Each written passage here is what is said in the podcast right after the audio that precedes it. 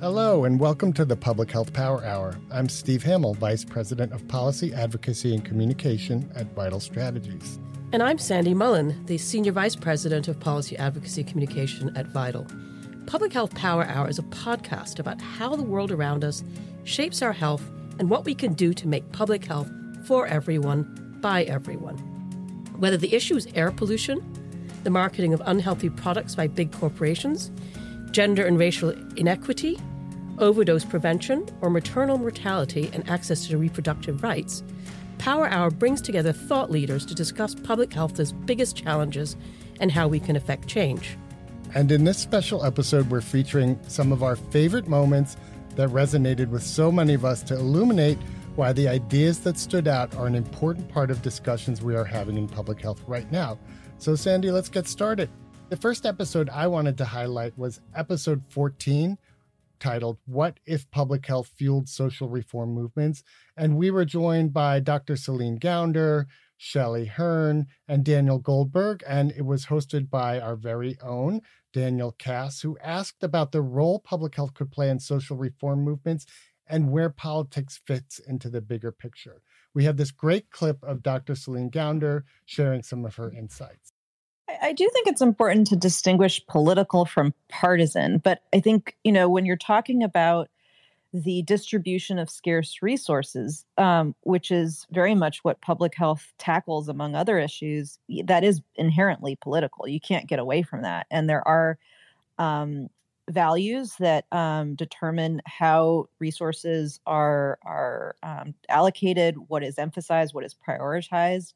Um, so um, whether you call it values or political, um, you know, I, I think you can't get away from that. Now, what might that look like? Um, you know, as as Bill Foege, who was one of the leaders of smallpox eradication, a former CDC director, has said, the philosophy of public health is to protect the most vulnerable and to emphasize um, those safety nets. And so I think you know that is um, remains really the philosophy of public health, um, and, and so that should be how we structure our our thinking. With public health, uh, your patient is the population, and so where are you going to have the greatest impact? It's really on focusing on on the most vulnerable, where you're going to have the greatest um, incremental impact. So that was just it was a fa- great clip from a fascinating discussion. And for me one of the things that stuck out in this ed yong article was the emphasis of public health's transformation over decades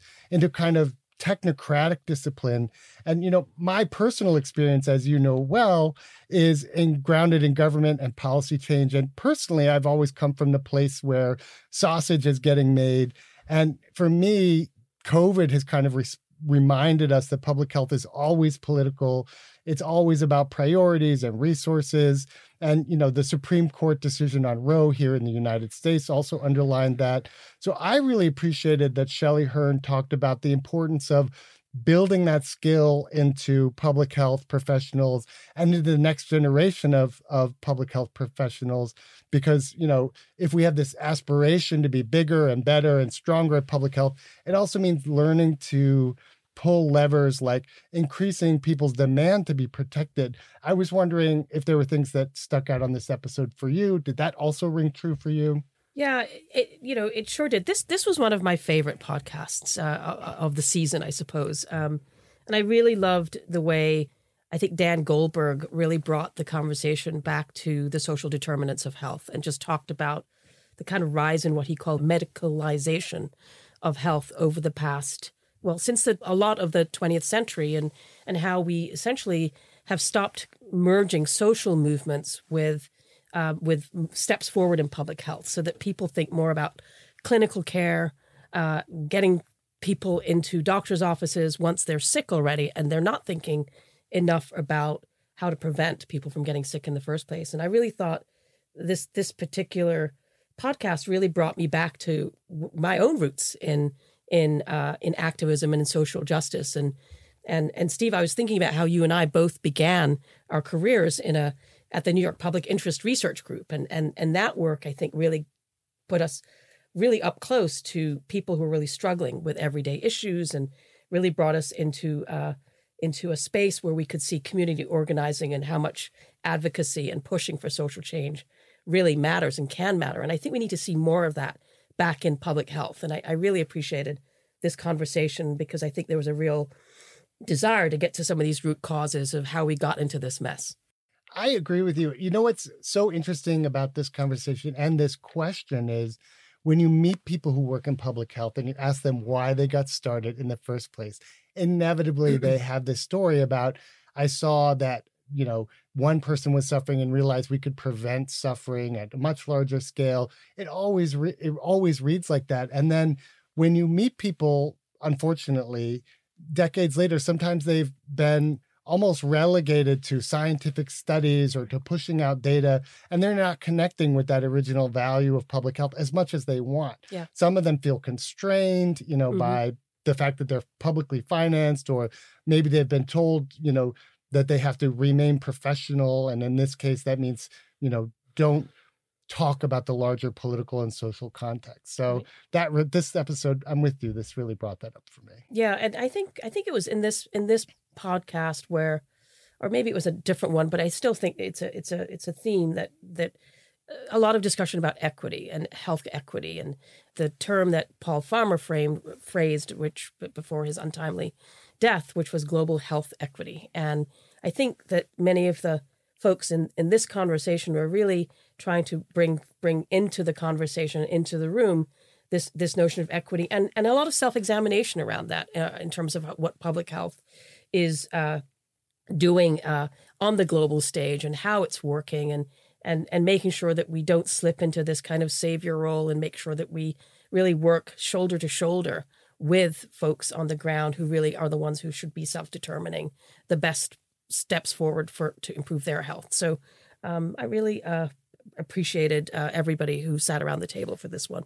So shall we go to uh, another one of our episodes and sure. So I'd like to uh, highlight episode 12, which was about vaccine equity and lessons from the HIV AIDS epidemic. And for this conversation, we had Greg Gonsalves, Fatima Hassan, Maria Sarungi Tsehai, and I think you uh, you were the moderator for this one, Steve. So let's uh, let's let's try to get into it. So inequity is a theme uh, throughout so many of our uh, podcast series so far, and and want to play this clip for you by human rights lawyer and activist Fatima Hassan, who called the lack of access many African countries faced after contributing knowledge to the development of COVID vaccine, uh, COVID nineteen vaccines and in this short clip, Fatima advocates for a fundamentally different approach. What we need is researchers to say to drug companies, no, you will not test your vaccines or medicines going forward in Africa until we are guaranteed equitable post-trial access. We did the trials for Johnson & Johnson, Pfizer, AstraZeneca. We contributed to knowledge so that you could all benefit before us. We're still waiting for supplies and we're not guaranteed sufficient supplies in the next two to three years. So, you know, there really has to be a reckoning with the pharmaceutical companies. You want to do your research in Africa, then something has to fundamentally change. So I just want to kick off by saying I, I, I was so impressed with Maria in this conversation. She's somebody that I've worked with in Tanzania on maternal health issues. She's a prodigious tweeter and social media star. And what's what's really impressive about Maria is that she really gets deeply into issues. She really understands public health and she really understands the political context. And she told a story that is still unbelievable of a president who's now since passed of his COVID denialism. And uh, I think three days they they acknowledged that there was something there, and then she said not only was he denying the existence of COVID, but it became taboo to say anything about it. Um, and people would just say that they have a runny nose or a cough, and they wouldn't would it wasn't even allowed to use the words COVID, and and that within the context of the continent having had such difficulty getting vaccine um, and I know that uh, Fatima talks about that so eloquently, really um, about the issue that didn't begin in COVID, but really showed just how ugly and unfair both big pharma are, as well as, um, as she mentioned, the four white men who are leading the, the major pharmaceutical companies, and and how the bottlenecks really prevented so many people from getting access to vaccine in Africa and therefore uh, caused so many unnecessary deaths and illness in Africa. So, what did you think of that episode, which you did a great job moderating? Yeah, I mean, I agree with you fully. And in fact, at that point, we were also taking live comments, and one one of the commenters responded to Maria, who drew in this huge audience. More than 250 wow. people listened She's live. Awesome. She's awesome. Um, said that why can't people acknowledge? Why can't we Africans do this for ourselves? And that really resonated for me and also resonates post this episode we've had. I mean, part of the reason Africa was able to be blocked um, by these multinationals is the racist idea that Africa doesn't have the technical capacity to produce vaccines, when in fact it does. I mean, one of the outflows of this conversations like these is now WHO and others are highlighting and investing in Africa's technical capacity to produce its own vaccines. But you can see how the notion that Africa as a continent is completely, you know, underdeveloped has led to this, you know, really distressing situation, which still has not been resolved to this day. Um, it's but this episode was definitely um, came at a critical time and its themes really still resonate um, to this day. It's it's disturbing. It was really disturbing. Yeah, and and so much, so many similarities between HIV and the uh, the the lack of vaccine access uh, for, for for for everybody. Certainly for too long in the beginning of that uh, pandemic, but the ongoing delays uh, of of access to vaccines in in parts in many parts of the world, certainly Africa, um, it's still uh, uh, access to medicines in general is a huge issue in so many parts of the world, and and uh, we're just really uh, pleased to have had so many smart people really unpacking that issue and giving us um, much more insight, both from their uh, academic and uh, intellectual lives, but just as importantly from their experience on the ground. Yeah, and I just also wanted to add that it was another example of what's now becoming known as sort of the commercial determinants of health. And in our work fighting non communicable diseases, we look at the impact of the tobacco industry and big soda and you know industrialized food and how that negatively impacts people's population health. And this was such a high profile case, and yet still nothing has been done. I also found that really dismaying. Um, I mean, really received global attention, and they have yet to unlock these companies, um, you know, patents, vaccine formulas yeah, and yeah, patents. Yeah. So I want to get to an episode that I had the privilege of moderating. It was episode 18. We just did it recently, and we really looked at um, about race and racism in American public health. And we were lucky to have Linda Villarosa, who wrote uh, a, a book that just came out recently called Under the Skin The Hidden Toll of Racism on American Health. And a, a real titan in this kind of thinking uh, about racism and its role in public health. Uh, and that is Dr. Mary Bassett, who is currently in the New York State uh, uh, Health Commissioner. So, in this next clip, Linda recounts a story in Under the Skin that illustrates the unequal access to mental health services that Black people experience in America and how this disparity is rooted in pervasive myths that continue to entrench structural racism in the U.S. healthcare system. I think that one of the ways that we suffer from is from a lack of sort of mental health services for us as Black people. There are so few um, mental health care providers who are people of color, but especially Black. So once um, you know, seek help, um, if you want to seek help, it's hard to find someone, um, and it's gotten especially hard during the pandemic. I think the other thing is that the intersection of mental health and policing.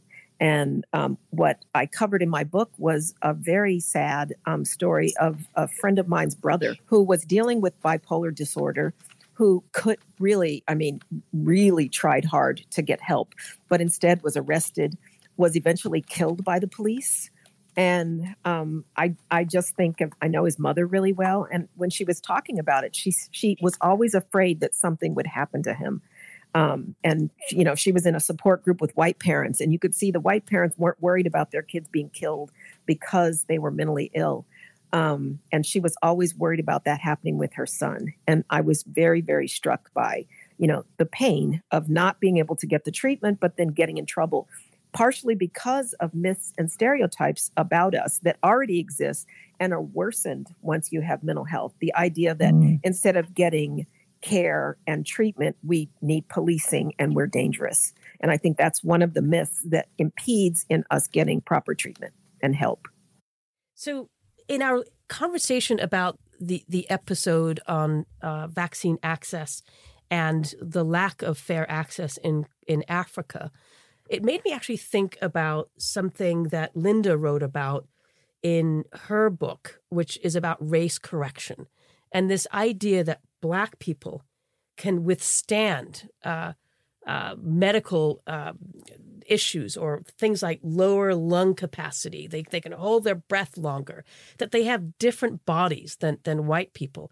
And I can't help but think that when, when people who, who had vaccine companies are thinking about how to distribute their vaccine. There's an economic argument for it, obviously, uh, but there's also this other kernel of do, do, they think that people in Africa are going to be less susceptible to the ravages of something like COVID or HIV? Or is there some kind of cultural assumption going on in, in these companies about who deserves their vaccine versus who doesn't? Um, I thought Linda's book really raised so many important issues, and I really uh, enjoyed reading it. What did you think, Steve?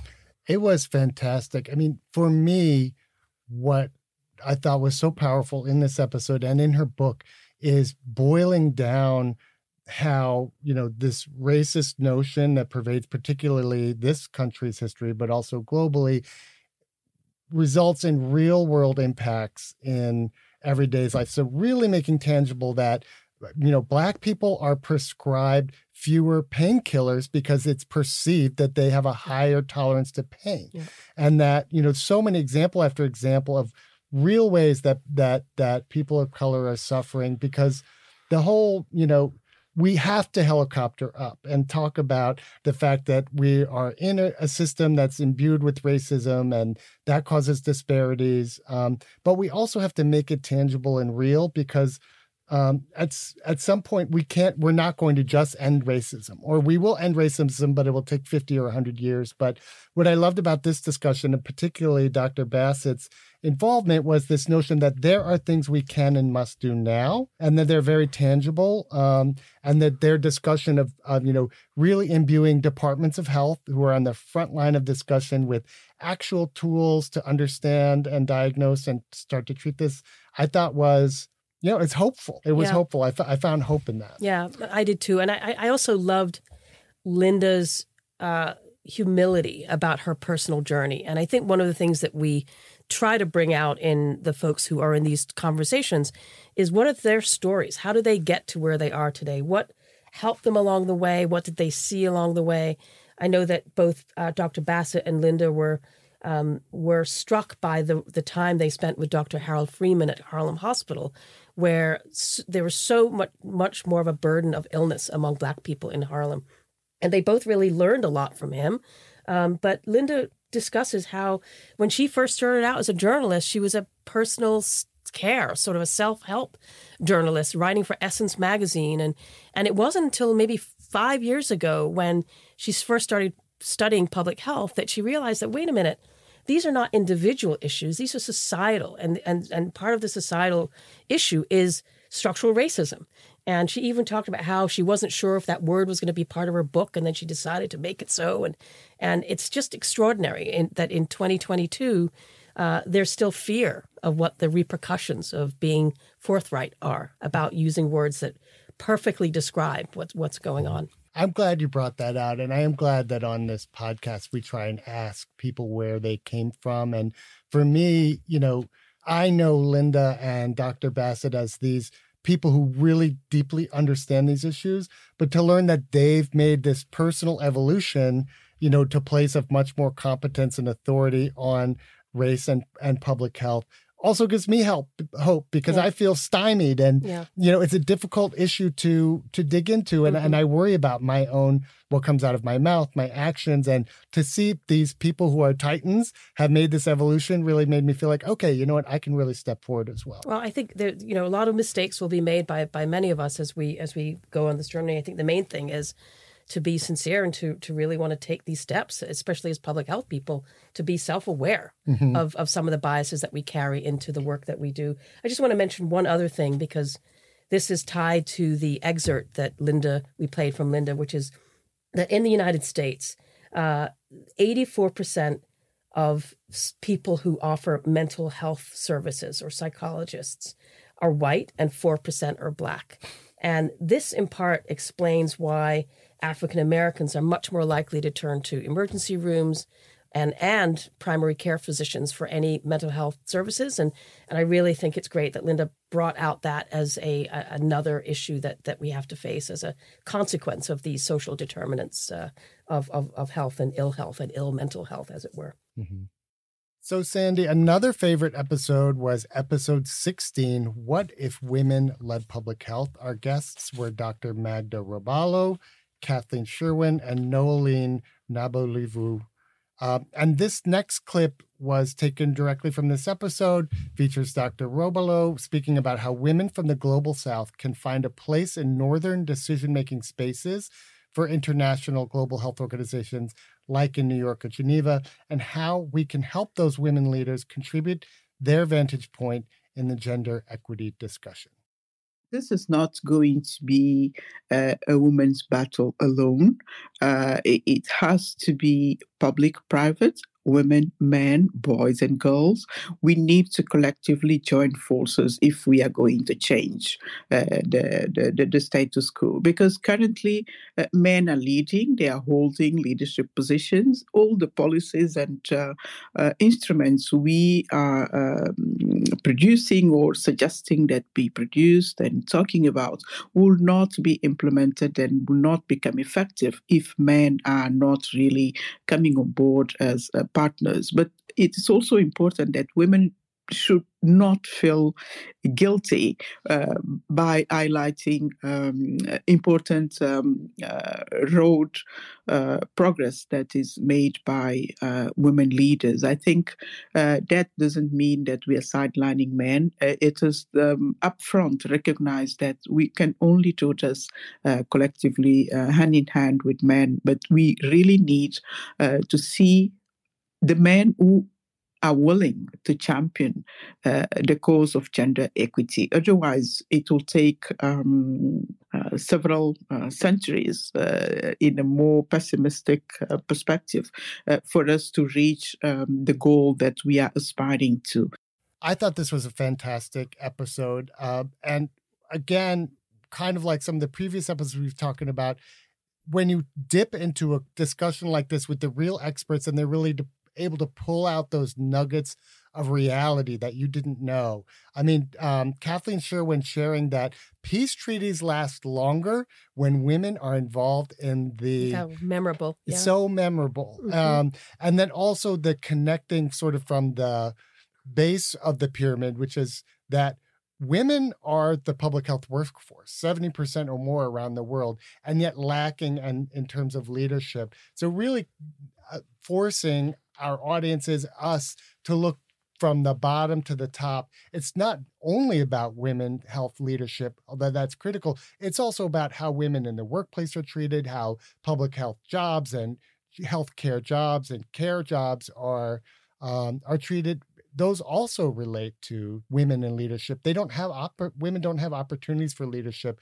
when they're not when the, the conditions are there that hold them down and in the positions of service. So yeah, I was really struck by this whole conversation. And and, and more poignantly, to have a, a couple of women in this discussion from the global South giving their perspective, because I think clearly there's a difference uh, in opportunities among women in the global north versus women in the global south and and to just have this unbridled conversation about their own experiences and really trying to give us a guide of how to how to take that forward so i think no- Noelene said something that or no, actually, I think it was Magda that said something like um, uh, th- thinking about getting to that table of decision making, uh, that diversity is inviting people to the party and inclusion is inviting them to the dance. And I think this idea that you can't just play lip service to in, to to to diversity and trying to get women into leadership positions, but women from the global south in particular into into positions of leadership and power.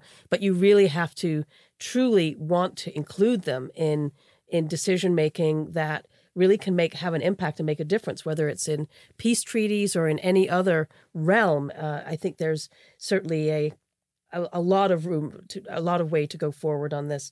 Um, the the other thing I re- recalled about this conversation um, is the importance of activism.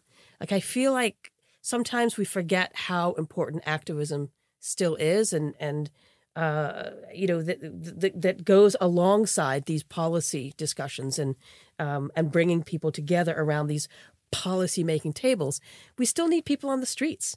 We still need people doing uh, what folks have been doing in the climate realm a lot, and and Noelene uh, reflected on that a lot from her perspective in Fiji and Fiji and the Pacific. Uh, that she really saw the impact of the fossil fuels uh, crisis on on on people where she lives, and I remember her recalling um, the disobedience campaigns of scientists who were uh, literally plastering uh, Shell oil with uh, academic papers uh, on the building or or the uh, the 45 year old ecologist who lay down uh, on a highway to stop trucks from going through. And um, so that's the kind of energy that women think about and, and bring to these discussions. They're not just thinking about top down decision making, they're thinking about how do we engage lots of people? How do we get a community to be involved? How do we really push the envelope in ways that traditional patriarchal thinking doesn't do? So I, I really enjoyed the the incredible uh, intelligence and, and creativity around that table. Yeah, well, I'll let you in on a secret, which is when we were conceiving of this episode, we first thought of naming it, you know, women health beyond the uterus, or and then because we we thought about, you know, so often in our field, you know, women and health gets confined to reproductive freedom, uh, reproductive rights, and, and maternal health um, and family planning. Those are critically important issues, but women need to be present everywhere, everywhere where decisions are being made, everywhere where care is being given. And as you said, it's going to take activism to force people, um, force that to the table. Otherwise, you know, um, you know, powers that be or expediency or whatever it is will be happy to, to to not consider the larger issue of whose perspectives are are are in leadership here. Sandy, thank you so much for joining me in the studio today, and thank you for tuning in to listen, uh, to learn, and joining us on this journey to reimagine a world where everyone everywhere is protected by a strong, equitable public health system. Full episodes of conversations we featured in this talk are available on your favorite podcast platform. Subscribe today so you don't miss new episodes. And follow us on social media to stay in the know and let us know your thoughts. On Twitter, we're at Vital Strat, and on Instagram, at Vital Strategies.